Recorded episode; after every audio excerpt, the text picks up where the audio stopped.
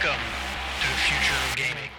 The FogDAO is a group of builders and investors bringing you the best content on how new technologies can be used to make better games. Enjoy the show.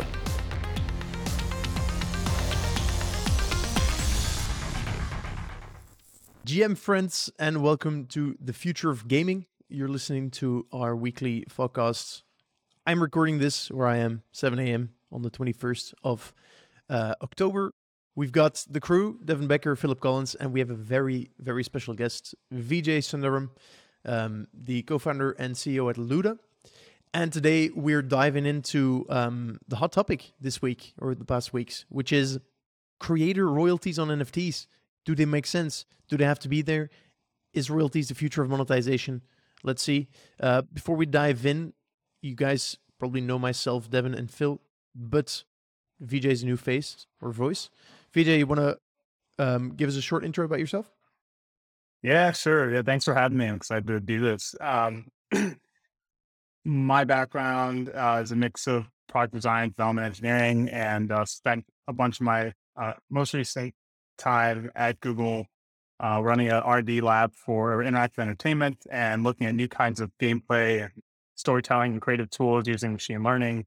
And most recently made the leap to start Luda as co-founder and CEO, where we're kind of thinking about those types of story worlds, sandbox games, places where players can make amazing things with next generation tools.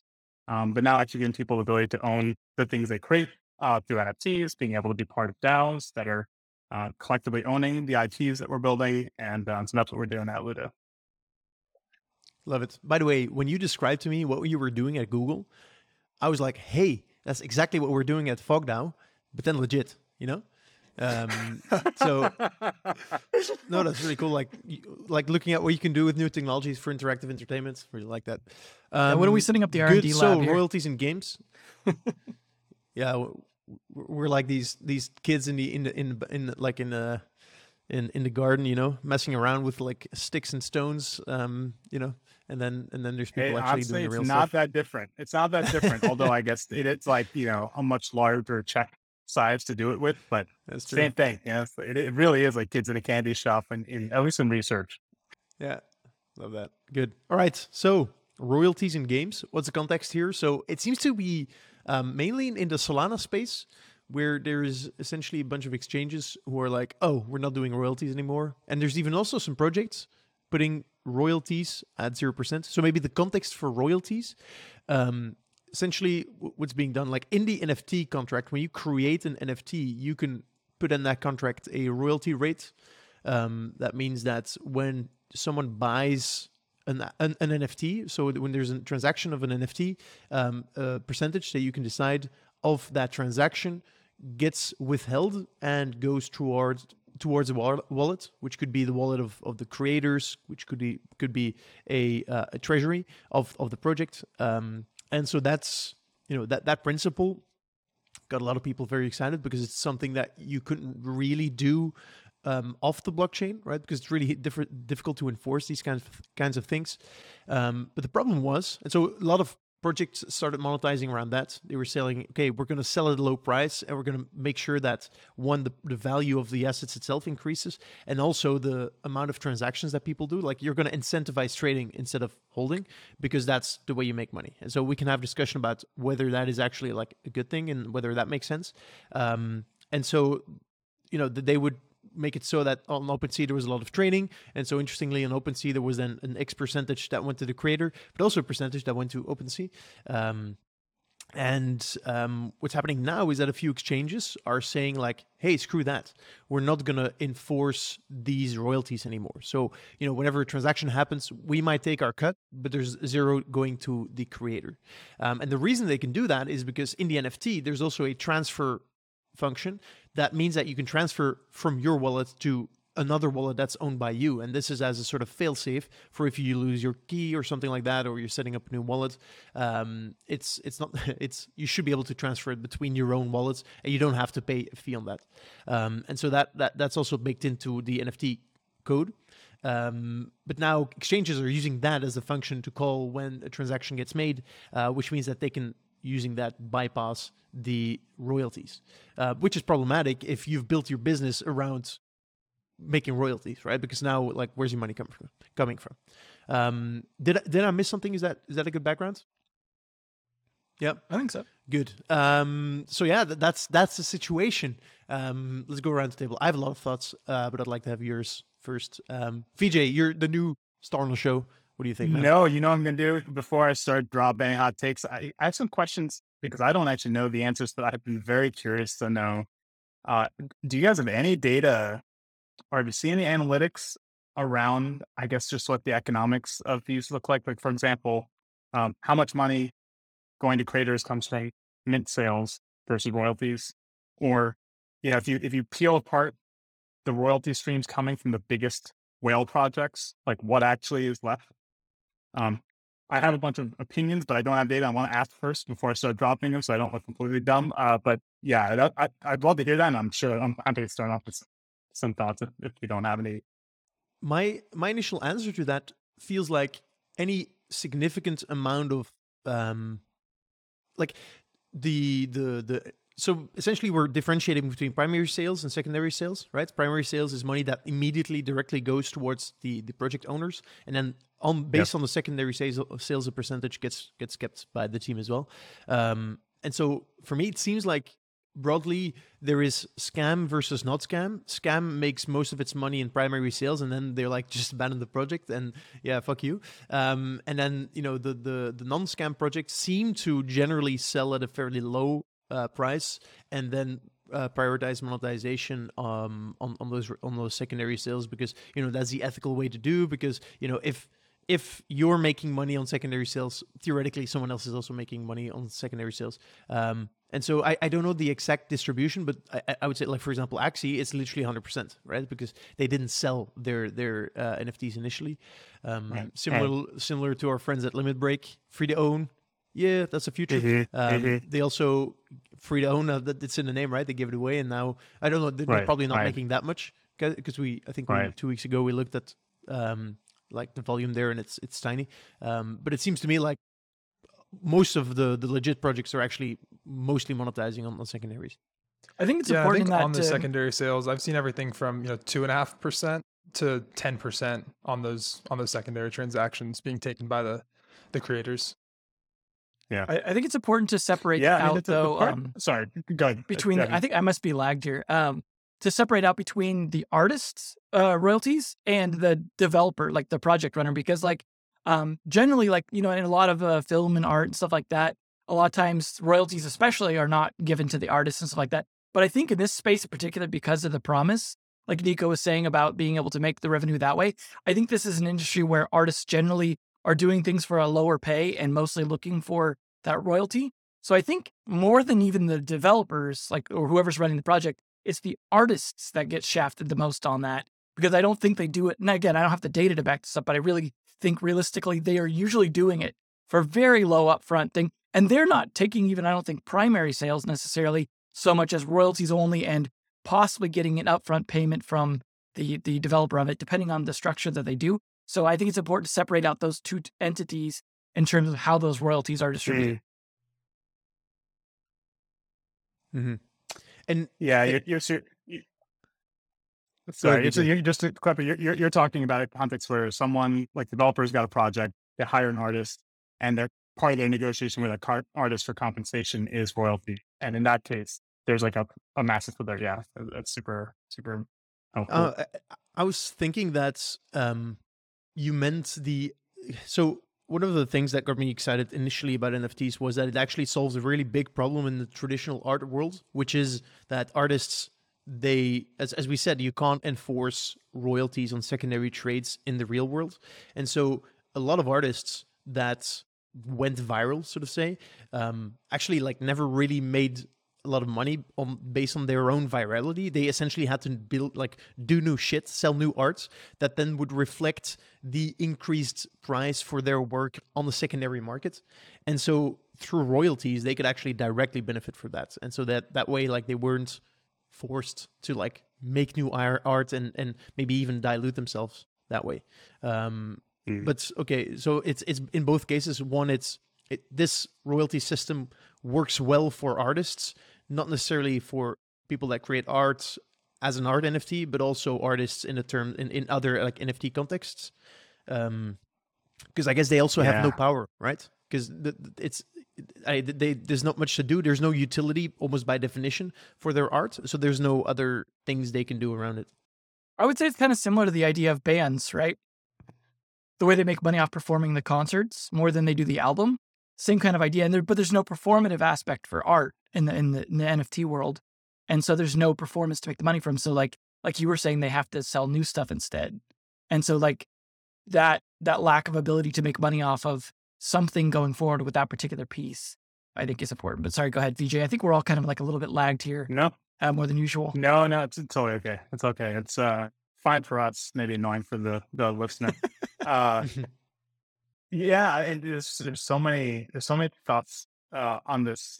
I'll tease a bunch of stuff, and we should pull on whichever ones you guys find interesting. So, one of it is kind of like this idea of what's a native business model for some of these activities.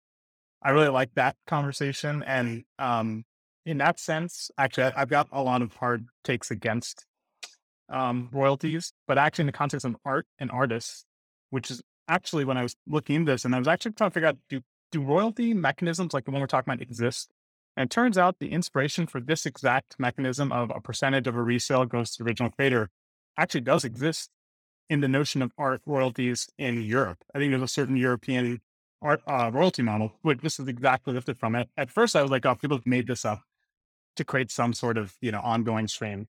But it's actually real. And it makes sense, if you think about it for all the reasons we're talking about for artists. Where this gets a little busted is when you then take a business model that actually makes sense for art and the nature of art and what it's like to be an artist and what they're creating. And then you say, I'm making, 500 passes to a clone. Well, does that actually warrant royalty business model, right? Or I'm going to make 10,000 pick your animal of the month PFPs. Like, does that actually warrant a 5% business model? Because it's not really the same dynamic, someone making a one-of-one art that they labored over for 5 years and they're putting on sale. And so now I think the downstream consequence of all of that co-opting of this art business model with royalties into these other project areas where people, I think, rightly can ask, why does my club membership pay back 5% to the person who created the pass with, like a copy paste of this thing? And so then traders, and I think in Solana, you probably have a little bit more sensitivity to these like fees because Solana is a low cost chain and there's a certain dynamic of transaction volume and speed and cost that probably gets people thinking a little bit more about, okay, can I save the extra percent or two or three? And maybe they're rightfully asking, like, why am I paying to, certain projects that aren't art projects? And so that's just kind of collapsing the model into zero, even though it actually served a purpose for some people. And so I think there's like a big problem there of we've kind of like force fit this business model that's right for maybe one type of creation into everything else. And that's kind of collapsed on itself. The other set of things which we could talk about later, just to leave that thought on the table, is like what kind of incentives royalties create in your community. And this is where my strong opinions against royalties come from, but I do have very, very much empathy for the art impact or the artist impact of this, kind of where we ended up.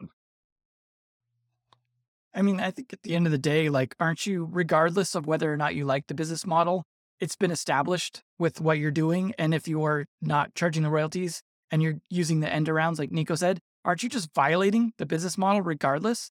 Like, if people don't like the royalties, they shouldn't buy the thing. But if people are just saying like, no, we're going to resell it, like, it feels like tax evasion. And it's one of those kind of back alley deals to try and get around it. Like, oh, I sold it out of my trunk, so I don't have to pay a royalty on this. Like, at the end of the day, like, it doesn't matter whether you like it or not. Like, you're straight up violating it. And like, it's supposed to be code is law, but the problem is obviously we put in that one back door and it's like, well, then that's maybe where we need to address it again, is back at the code level. Yeah. I mean, we could obviously go discuss like whether or not we think it's a good idea business model wise, but like if exchanges are saying like, hey, we're going to make money off our business as Magic Eden or whoever else, but we're also going to screw over the people who are doing whatever, like, I don't think that's ethical, period. Like, I don't think there's like a gray area there. I think it's unethical because Magic Eden makes money, right? Like, their business. And therefore, they're making money off of violating the business model of other people and taking like, I think Magic Eden probably still takes a cut, right? I mean, I'm not sure exactly what the setup is, but they're probably still making money off of it. And at the end of the day, like, they're screwing over someone else to get their cut. And I think that should be called out more than anything else, is like, there's no ethical dilemma there. Yeah, I mean, I guess the way they can try to validate it to the people that are buying is the fact that they're providing a service on each transaction. And so every time you use a Magic Eden platform, they're the enablement layer for the transaction. And so you can say, yeah, the creator sold it up front. We're facilitating future transactions. I'm not saying whether that's right or wrong, but I think, you know, they're kind of providing value at each step of the way versus the creator, whose value could theoretically be viewed as happening up front at one time in history, and then it's kind of out of their hands as soon as they sell the asset. But I mean, from the consumer standpoint too, on avoiding these fees. I mean, we've seen this in gaming through the Counter-Strike market, right? And the creation of gray markets in gaming to skirt platform fees and go independent. And so there's definitely been plenty of evidence of individual consumers trying to get around this, because, you know, who wants to pay, or who wants 5% of my cut to go to a massive platform that, you know, theoretically doesn't need that money.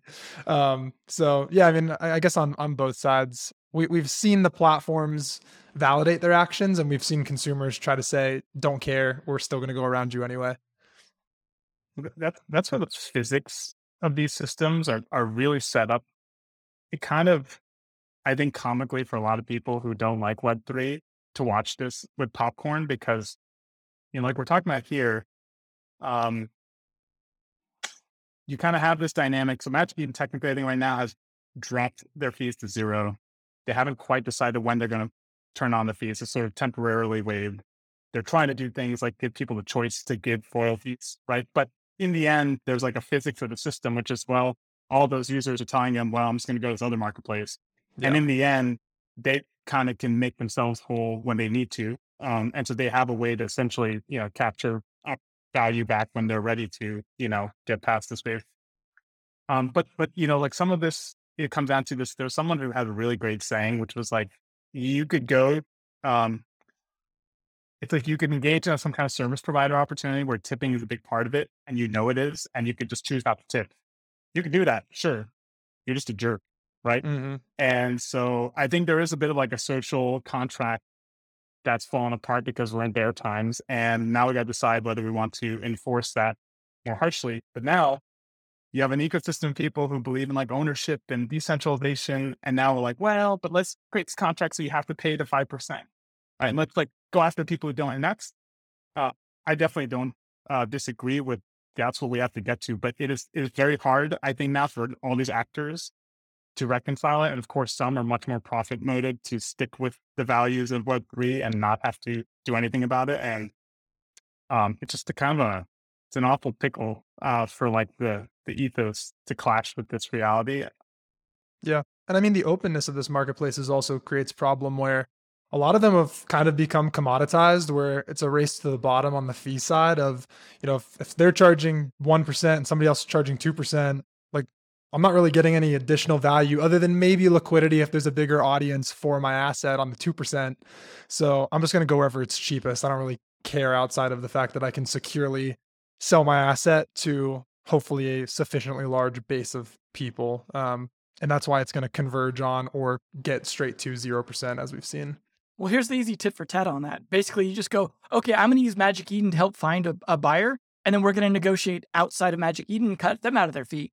Like, yeah. It's only fair, right? Like, that's what they're doing to the royalties, because they're racing to the bottom, because they're doing it for their competitive, other marketplaces are doing it. We need to stay the dominant marketplace. To be like, well, I mean, people do that on eBay, for example, where they're like, I don't want to give eBay the fee, so we'll negotiate outside of eBay. And like, there's like rules against that and all that sort of thing, specifically because people do that, because they'll negotiate out of it too. And obviously, like I said, we probably have to get back to code as law kind of way of dealing with it, because the social contract, as Vijay said, is already been violated. Like, it's broken at this point, and it's just cascading because of the race to the bottom aspects that Phil's pointing out, because it's a capitalist, you know, competition at this point, and that drives that there. And the smart contract stuff is supposed to be part of the answer to capitalism, which is that, you know, we are saying like, okay, we're going to enforce it in code, and therefore we don't have to worry about anti-competitive stuff going on because the code is enforcing it. So obviously we need to look at those contracts, and maybe we need to say like, there, oh yeah, maybe you can't send it from your wallet to your wallet for free, but that's a recovery fee. That royalty is now a recovery fee. Like obviously like different markets and different demographics, art or music or games have different reasons for having royalties that make sense or don't make sense. And like maybe that we need to evaluate that as an ongoing thing. But I think at the end of the day, if we want royalties to stick around, we're going to have to close the loopholes.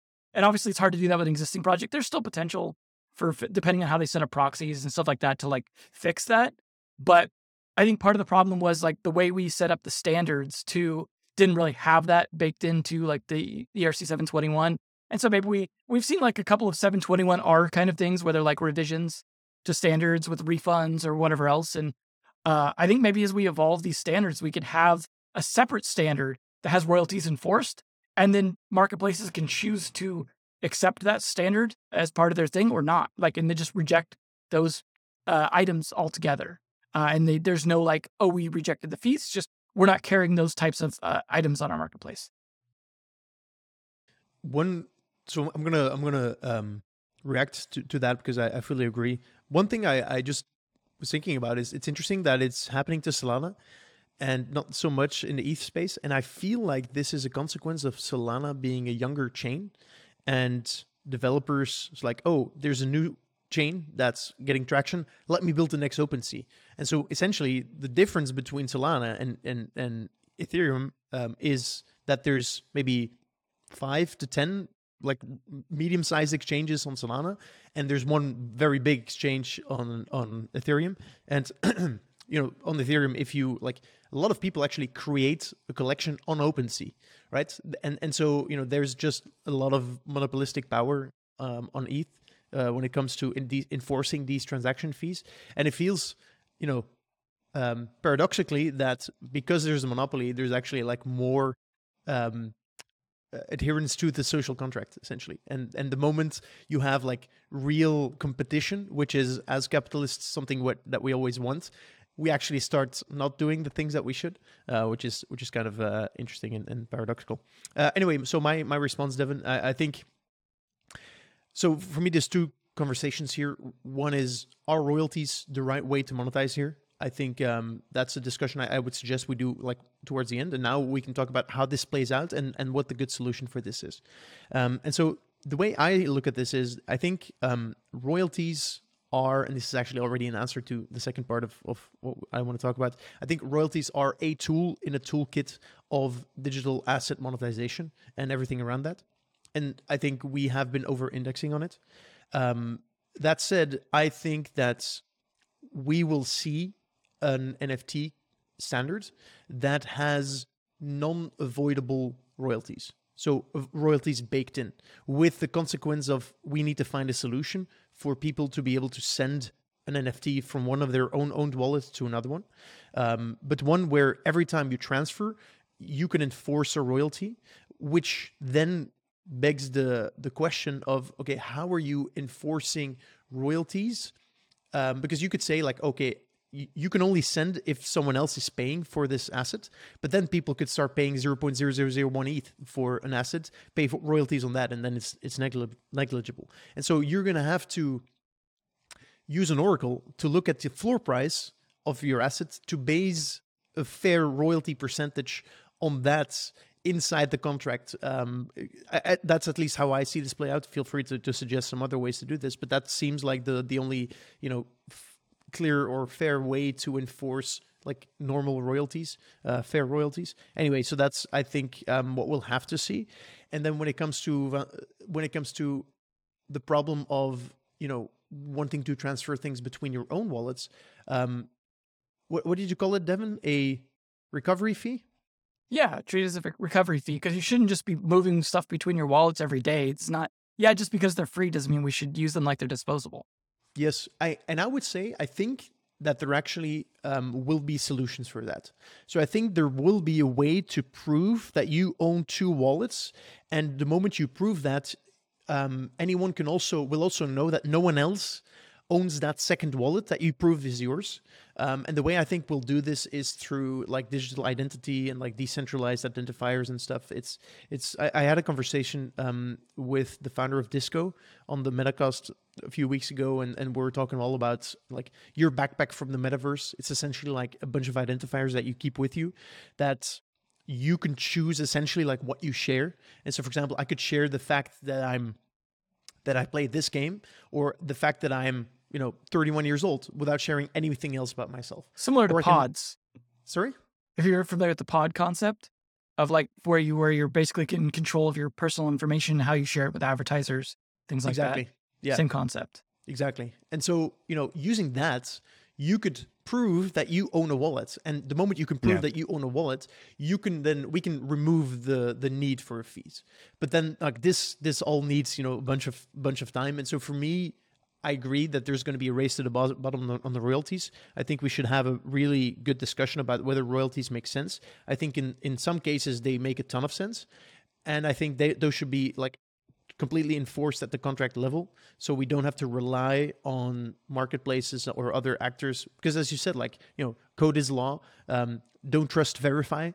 Hey, that's the Web3 ethos, man. We're not going to start requiring or hoping that marketplaces help us out here anyway. So I think that's my take. I think it will be a viable tool, and we like at some point it should be baked into the contract. I think where it'll be really interesting is I kind of hinted at it earlier, which is the performative aspect. So like while art generally isn't always performative, there are things like gallery showings and stuff like that. So let's say, for example, you wanted to do a thing where you're selling tickets to a gallery and a percentage of those ticket sales go to all the art that's being displayed. And there's some kind of thing baked into the contract that is like a performative fee thing that you deposit to. Like you call that contract address. Pay the performative fee based off the ticket thing and the percentage and the number of things being shown and all that sort of thing.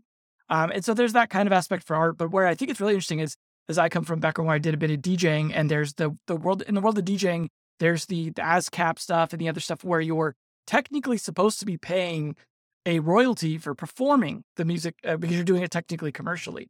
Even if you're not being paid, you're performing it as if you're, and you're getting paid for that in theory.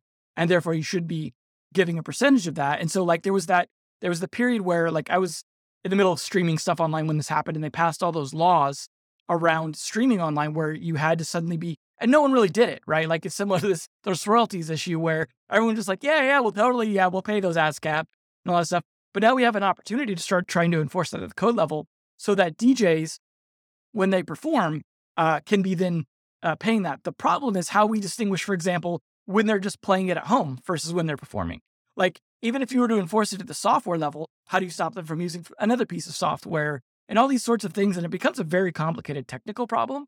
But if you could come up with a good solution that wasn't easily worked around, or that people followed with some level of social contract, it would be a pretty interesting way to start to pass that back. Because there's a lot of music producers in the DJ world that are very independent, like a lot of record labels that are very at the indie level in the like electronic music or even rock or whatever, right? Where they're at a very indie level, and supporting them isn't like supporting the man kind of thing. It's not supporting a big corporation. It's supporting the ability for them to continue to pay, producers to actually produce music through that label and distribute it and all that sort of thing. And like vinyl was part of a way of supporting that when it came to like music before with like underground electronic music and stuff.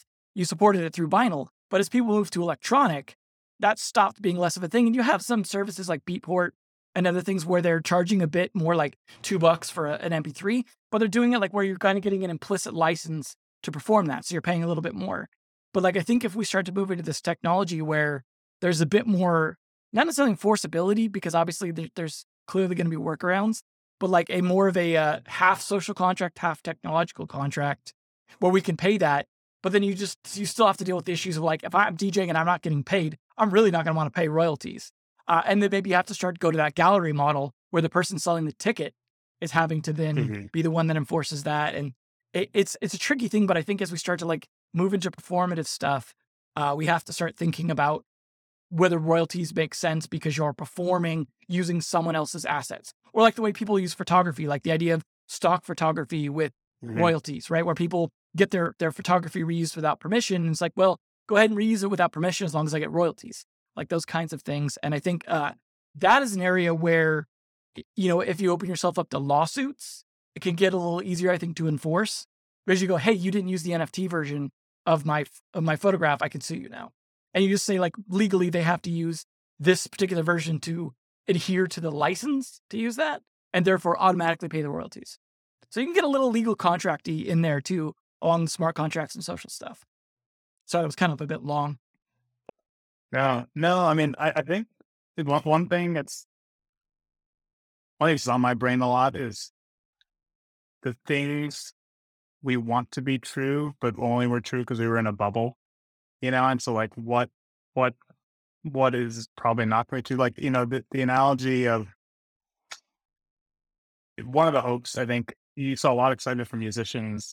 You still do. And I can understand why. I've heard nightmares about the old world pushing the business model of my music's free, so I go on tour, right? Which is like a coping mechanism, but not actually like a successful model. The successful model for an artist is people love the thing you create, they pay for it. And that just got obliterated.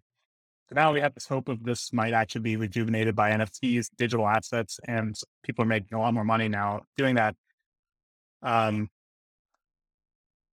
Royalties to me feels like that, in the sense that like a bunch of people made money with royalties. Just like artists make a lot of money with NFTs and music. But will that sustain now? You know, that people don't have this influx of numbers go up, money's always coming in, buying a thing. I hope it does. I absolutely hope it does for musicians. And so I spend a lot of time thinking about like just the first principles of like, should it work this way? You know, like, does it actually make sense? Like, putting aside NFTs and the technology mechanisms, it's like, should people get paid every time, you know, a JPEG's changing hands? And that's kind of going back to my original point, is like, actually, it makes a lot of sense in the context of art, where someone buying it at an auction and that auction price cut gets given to the artist. If that was actually the world we were in, then I actually don't think you need some of these mechanisms we're talking about, because the artists will only put their art in one-of-one platforms that offer that royalty. And because the artist's work is what's scarce, you're going to have that, you know, aggregation of supply and demand in places where that respect that business model, or else the artist won't. Now, the thing is, artists that were creating art on these platforms that also cater to a much very different type of buyer, not an art collector, but like a trader, a day trader, might have seen tons of money coming into them, because the thing that they were selling was not a collector buying art to put on their wall and invest in for 20 years. That someone had it for like a half an hour to day trade and, you know, make a, and that might not just be a sustainable expectation in any context. And so if you take out all the day trading volume, all the speculation, all of the rapid, fast cycle trading for some of these project types, what you're left with is a model that might actually be fine to sustain, because of the groups that are really trying to find each other, right? The artist, the art collector can. And that's kind of where I'm a little bit more cool on the idea of having royalties be something we try to fix for everything everywhere, and maybe don't need it at all, because you're building a community and a club membership. We know in the world how people pay for club memberships, right? It's a subscription. It's an ongoing, you know, it's a one-time fee. Maybe that's what it should be, but then royalties on the membership passes, trading hands, like, kind of weird. Does that actually make sense? Like, would we ever imagine a world where we should pay each other a cut back for membership passes to a club? In our for context, scalpers. We're thinking about games. Right. Yeah. In a gaming context, one thing that we struggle with, so we set royalties for NFTs we were creating. And I was trying to go through this kind of analysis about like, what kind of incentives am I creating in this ecosystem for our project? Because we want people to come create NFTs that they love and they want to hold and never trade in. And so the principal thing was, well, 0% royalties, because we don't want any, right? We don't want that. We don't want that to be a thing that we are hoping happens where people are trading.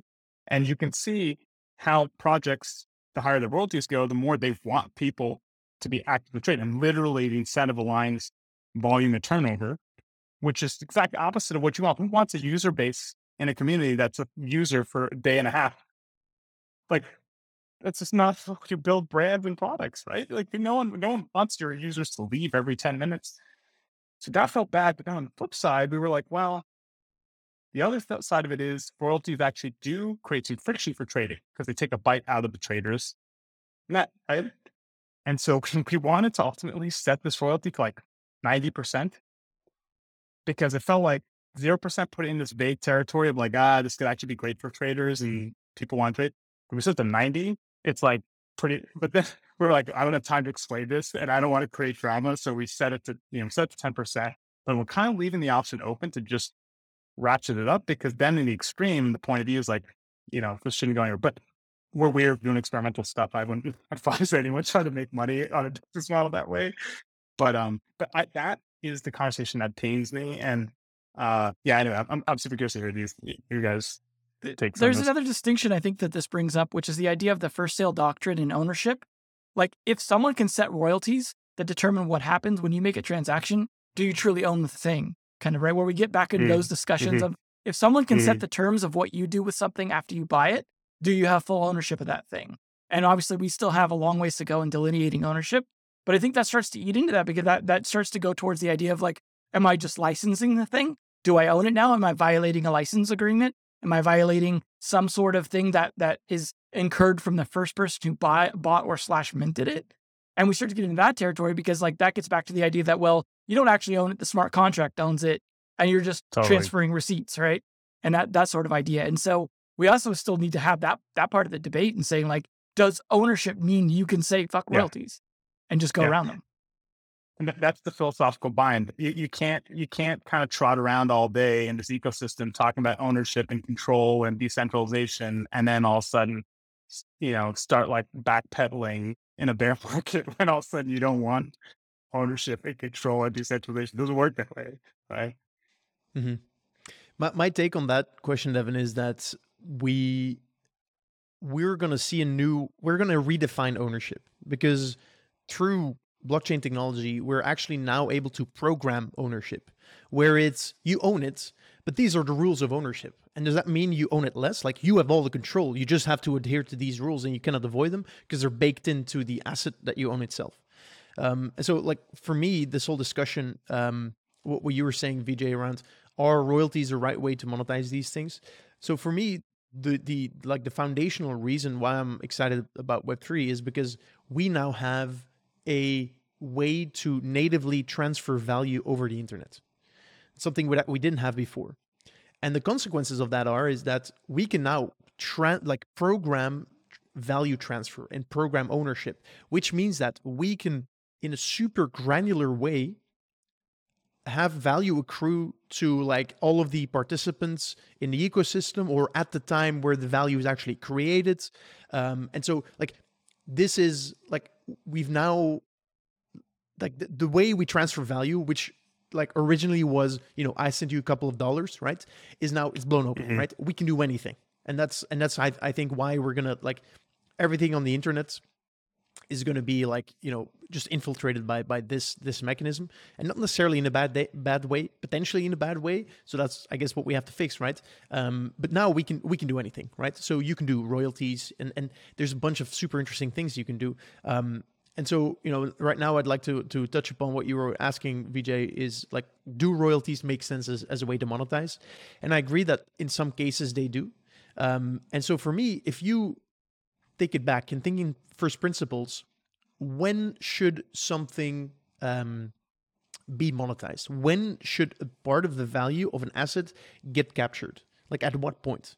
And if we're talking about art and art projects, it might make sense to, when a piece of art changes hands to a buyer who appreciates the art more than the previous owner, that is then a way, like a time where the original creator of that art should be allowed to capture a bit of the value that was exchanged, right? Royalties make sense. But now let's talk about a game, right? When is value added in a game? Value is added in a game, not when you're trading, right? When you're trading an asset from within a game, that's not necessarily when you're having fun, because theoretically, like that's what you're paying for. The value that's created within a game is a player having fun. theoretically, right? We've seen a lot of these Ponzi schemes that essentially is gambling. And so we can have a discussion about that. And so the way I've always been thinking about this is, okay, you know, first principles, you should like value should be captured at the moment where it is created. And so in games, theoretically, it's created when you're having fun. And so now that we can program very granularly how value gets captured, distributed, etc., what's the best way to monetize a game? I don't know. This is a wild shift from the whole royalty debate. But you know, I don't think the whole royalty system mechanism is a sustainable way to create a game, because it creates the wrong incentives. Vijay, you were mentioning this at the start, right? If I'm as a game builder have sold 10,000 assets, or in general, like assets within my game exists, and there is always a royalty, you know, my incentive is going to be to maximize the volume, right? To maximize the amount of trading that's happened. And so I see this within the pitches I'm getting, right? I'm seeing a team that's, oh, we're building a game, and this is how we're making sure that people are trading our assets a lot so we can, you know, get those juicy royalty fees. And for me, these are perverse incentives, because, you know, if you're designing your game to maximize the amount of trading that's being done, and then also like the speculation, I guess, right? Because more speculation, higher prices means, I guess, one, more royalties, but also like extra, like more times you get the royalties. It's not right in my opinion. And so, yeah, you know, the nerd in me is like, no, I don't think royalties make a ton of sense. As at least not as the main way to monetize games.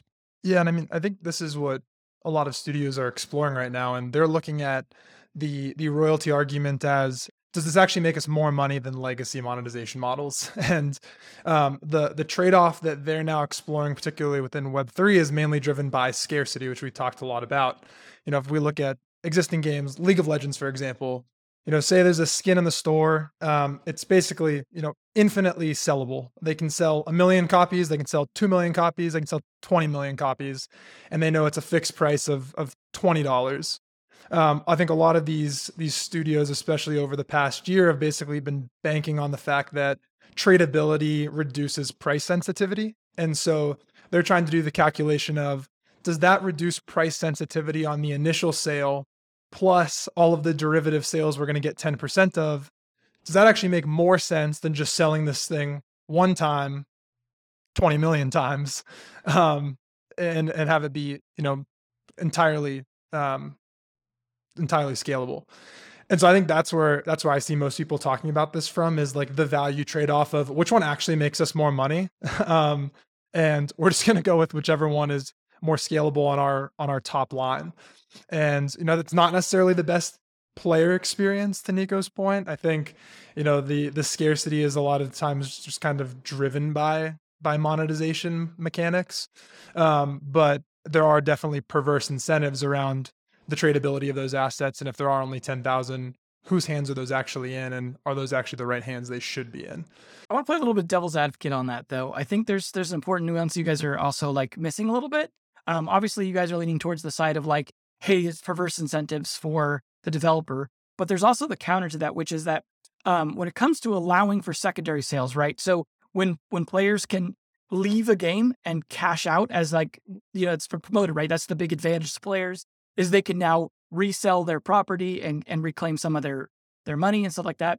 When that happens, then that's primary sales that the game developer misses out on, right?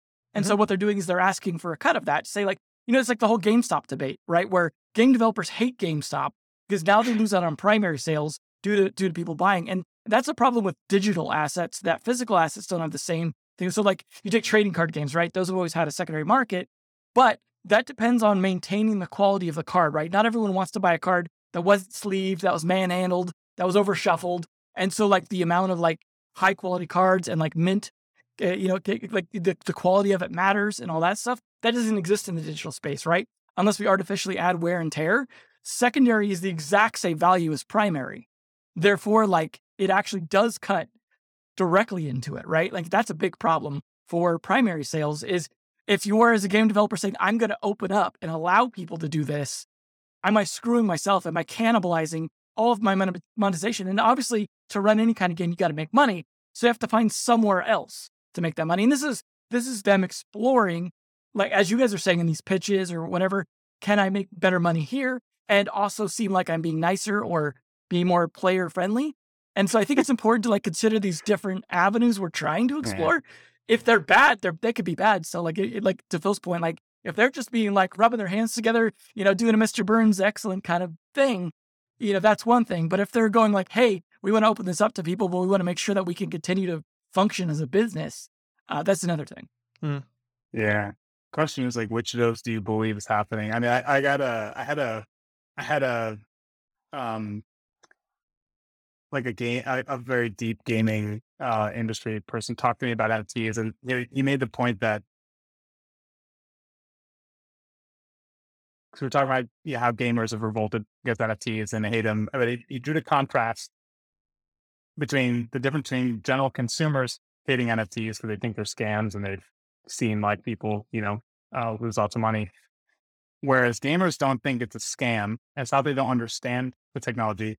They're just sick of being nickel and dime by the companies they work from. And so they hate NFTs because it's a new mechanism to nickel and dime them, not because they don't believe in them. They don't think they're valuable. So there's absolutely like a dynamic there that, you're touching on, Philip, is like, well, that tends to be kind of the industrial complex of gaming comes at it from that perspective, and players feel it. And I think mobile gaming made that extremely stark, where free to play on one hand has been amazing, opening this up to all these people try things. And then it's also invited the most dark patterned, extractive techniques to get as much money from people as possible, right? So when people show up going, it's free, it's just an NFT, people are like, wait, something else is coming, right? Where is the catch? I got one deep thought on this, but you guys can drop it if you don't want to go there. But part of what disappoints me about a lot of where we've been is this whole ecosystem is about, we should be about creating better alignment between value creation and value capture for everybody. And the reason I say that is like, we started to kind of come back to all the old ways of thinking about business models that are zero sum games. And in a way, royalties are kind of that, right? They are kind of just another example of like, oh, well, I take $1 out of your pocket and I put it in mine. And now we're going to fight over whose pocket the dollar goes into. The thing about something like Bitcoin that was absolutely beautiful was it created value out of nothing, right? Whether you love or hate its environmental impact, it started from a thing that said, hey, run the server for me and effectively, and you'll get these things called Bitcoins, and they're kind of worth nothing, but maybe someone will do it. And then some people did it. And other people are like, whoa, is someone doing this? Okay, so maybe it's not zero. Maybe it's like 0.00001. Right? It just literally bootstrapped itself into existence. And it's creating value as it goes, not, taking. And so part of what's, maybe there's just like a only set up certain set of projects in this ecosystem where you can truly have that dynamic where you're creating value 100%. You're not trading and taking value in and out of pockets. Royalties to me feels like a version of that. But there is like a form of this that we've had forever, which is like take equity in companies, right? The entire idea of equity in companies is start from zero. You hand a bit to everybody and we all grow the asset value and the enterprise value of this thing. And if we all hold it, we all gain. And no one had to take something away from someone else in that journey, right? So this is, to me, one of the cooler parts of how NFTs maybe ought to work, right? And in that you have some asset you're building, the collections, portfolios, IP. You distribute pieces of that to everyone else and you collectively grow it together. But like a bunch of really weird questions fall out of this. So one is, first of all, like, we're already treating these things like securities, but no one's admitting it. And that's going to come down hard on everyone who's basically creating a security and calling it a JPEG. So that takes away your ability to actually sell at the beginning. So the only option is to give and distribute these things to people for free at the beginning, just like we do in the earlier stages of companies, without having to do KYC and all this, AML, all these kind of other compliance. And if you have to hold on to a bunch of yourself, you can't. You can't like hand out, 99% of it, because now you have no incentive to grow it, right? You're just kind of you're just letting other people do whatever they want to do. And, you sound like Limit Break over here. What's that? Yeah. What's really funny? Very similar to that. I'll tell you what, I don't really want to be sitting here hawking what we're up to But we're thinking about UGC in Web3, right? We're thinking about worlds that people build together where the players contribute to it. And in that kind of model, you don't want 10,000 NFTs. Like, you don't go to Minecraft and go, oh yeah, maybe I can make 10,000. And then you're done. And then you got to buy them for $2,000 from some yokel who's like squatting on it. No, it's like, it's not how it works. You should build like millions, right? And the value of those things you create, they're personal, they're emotional. They're not, oh, I made this thing and maybe I could flip it, right? So that's what I'm saying earlier. It's like, I want people to hold their NFT forever, right? And when you start to think about the world that way, you end up at the same conclusions Gabe's talked about, which is these things should be free. There should be millions of them. The default should be zero. They should be worth nothing. And that's okay, because most people don't need them to be worth something. They want something they enjoyed playing or creating. But every now and then, if someone makes something incredibly valuable, right, some cultural, social moment out of their character or their story, that should be worth a lot. And then we got to find a way for it to accrue value back to everyone else who's part of that. And we're wrestling with this now. Like, my default thought is to take this approach where everyone has a bit of piece of this world. No one has to pay to get in. There's no security sale.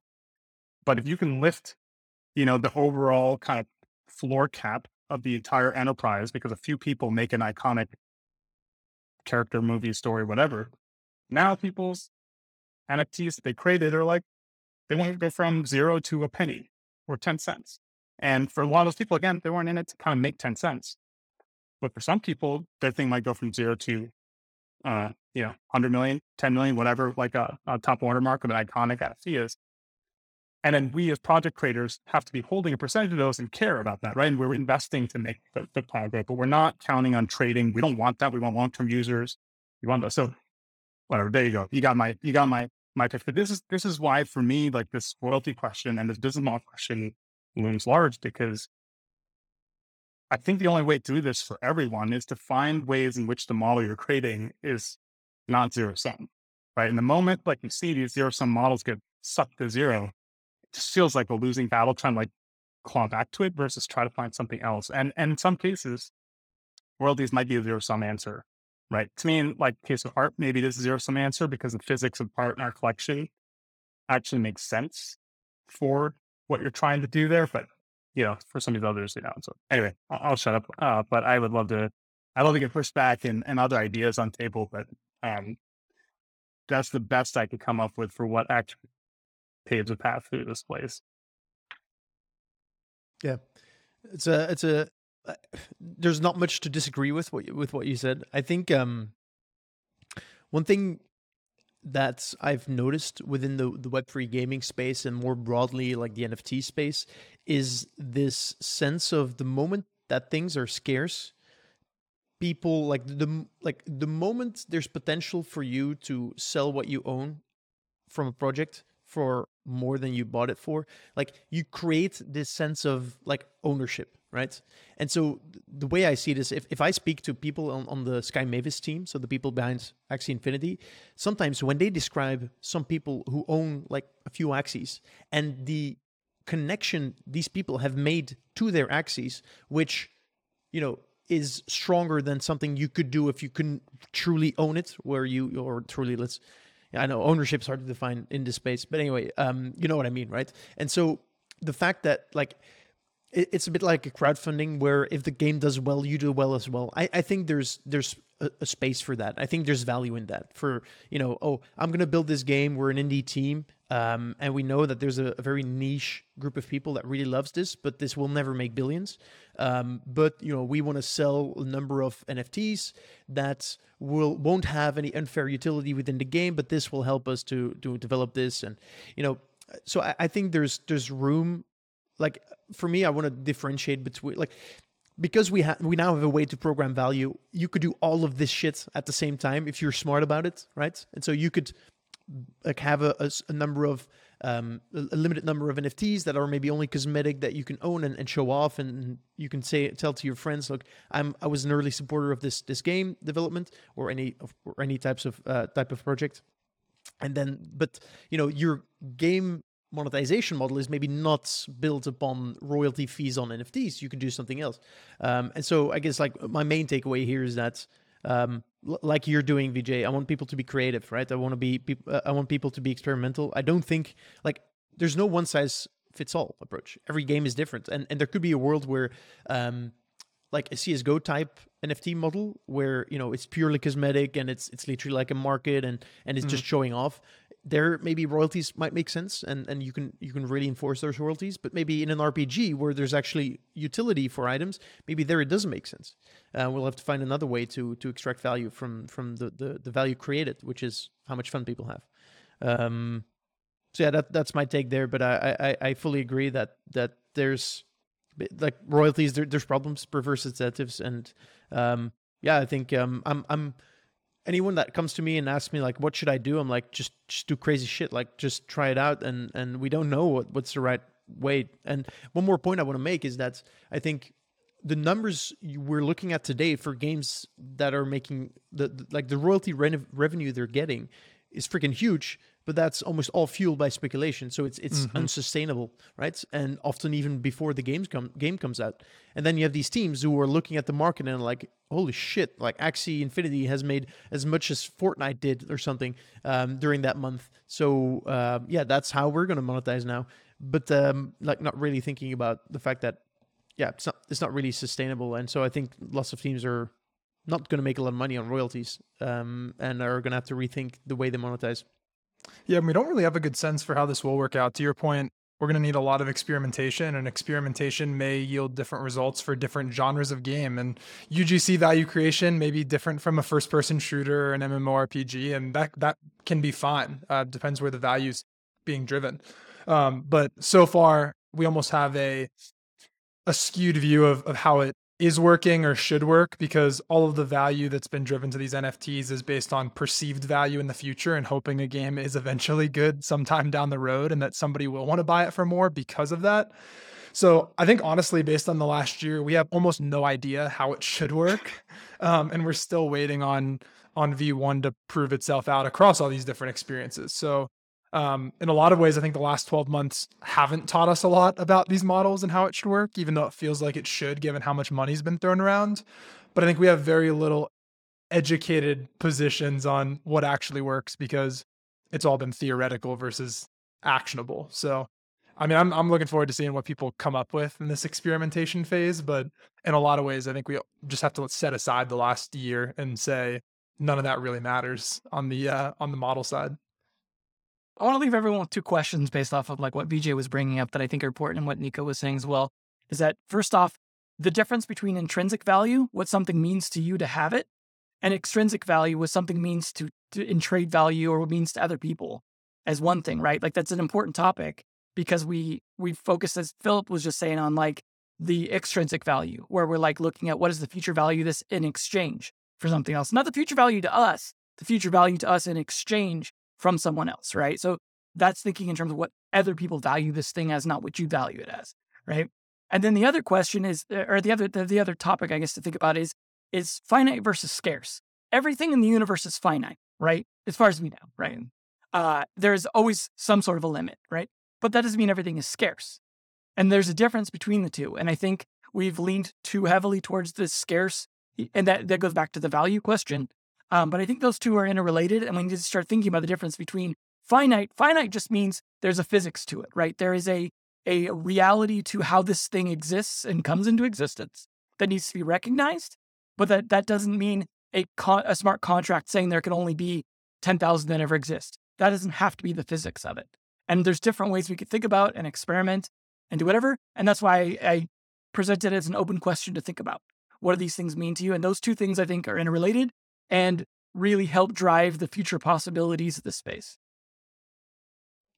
We're coming up on time here, so like if it's okay, I'm also gonna ask an open question that people that might start people thinking, and that is that because we're now able to program value, I want people to think about, you know, cool ways to use this, and you know, we can actually solve quite a few problems by program, like being smart about how we design the mechanisms of the NFT. And so one example I could have is if you don't want speculators to speculate on your game, maybe you can make an NFT where the royalty rate declines as you spend time within the game.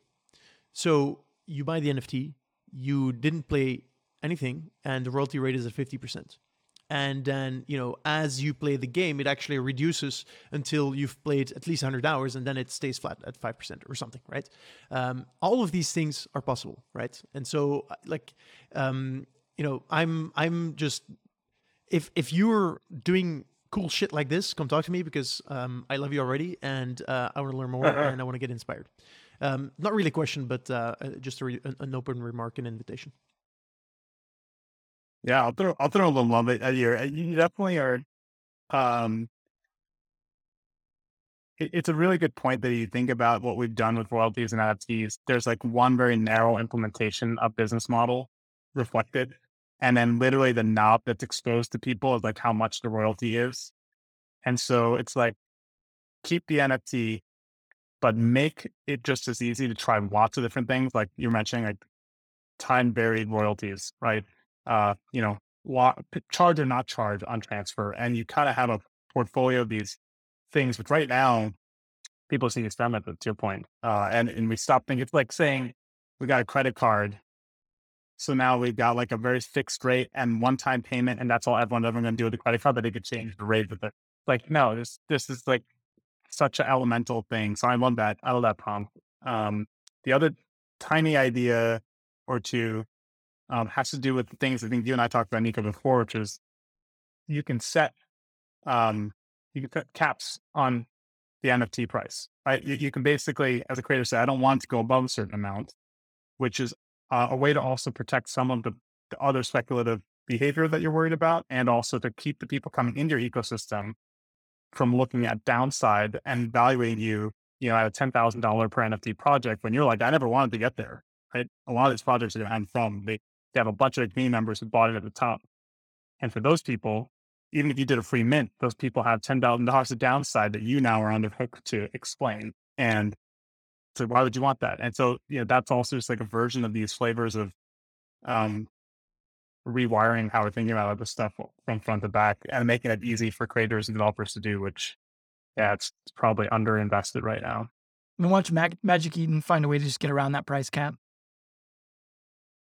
Yeah, that is true. Just to add on top of that, and then I'd love to open it to Phil for his take, Vijay. I was talking to an indie developer who is vehemently against NFTs in games, and he's in general also strongly against free to play, right? Because he's against the aggressive monetization of the game industry these days. And so he gave me the example of a game developer who has put literally a cap on how much you can spend inside his game at $100. Mm-hmm. So he has a total of $2,000 of like transactions where you can buy like stuff. But the moment you reach 100, you get just everything else for free. And so, you know, I guess my point is that all of this, like, we don't necessarily have to use this programmability to maximize how much value we capture, right? We can find a good way to capture this, but like we can also use it to do good. If you're doing that, also come talk to me because I love you. So I'm widespread love these days. Yeah, that's my short reaction to that. Phil? No, I mean, I think on that front, game monetization has gotten more aggressive because groups have been constantly trying to figure out how to scale revenue from a form of entertainment that's honestly relatively cheap per hour played, right? I mean, like we look at, again, like competitive games that you can get thousands of hours out of.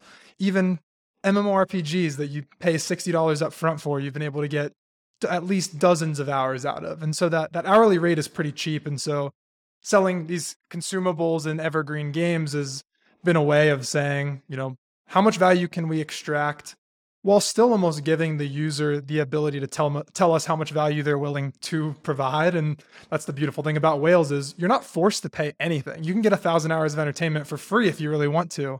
Their bet is that there's enough people out there that are willing to spend thousands of dollars to offset it. And so I think, again, on the NFT side, devs are going to continue to look for ways to scale revenue and capture the value and the time and engagement and entertainment that they're providing to their players. And I think in a lot of situations, it goes back to the point on potential scarcity as a way of extracting even more value from these players versus having infinite assets at a fixed price up front.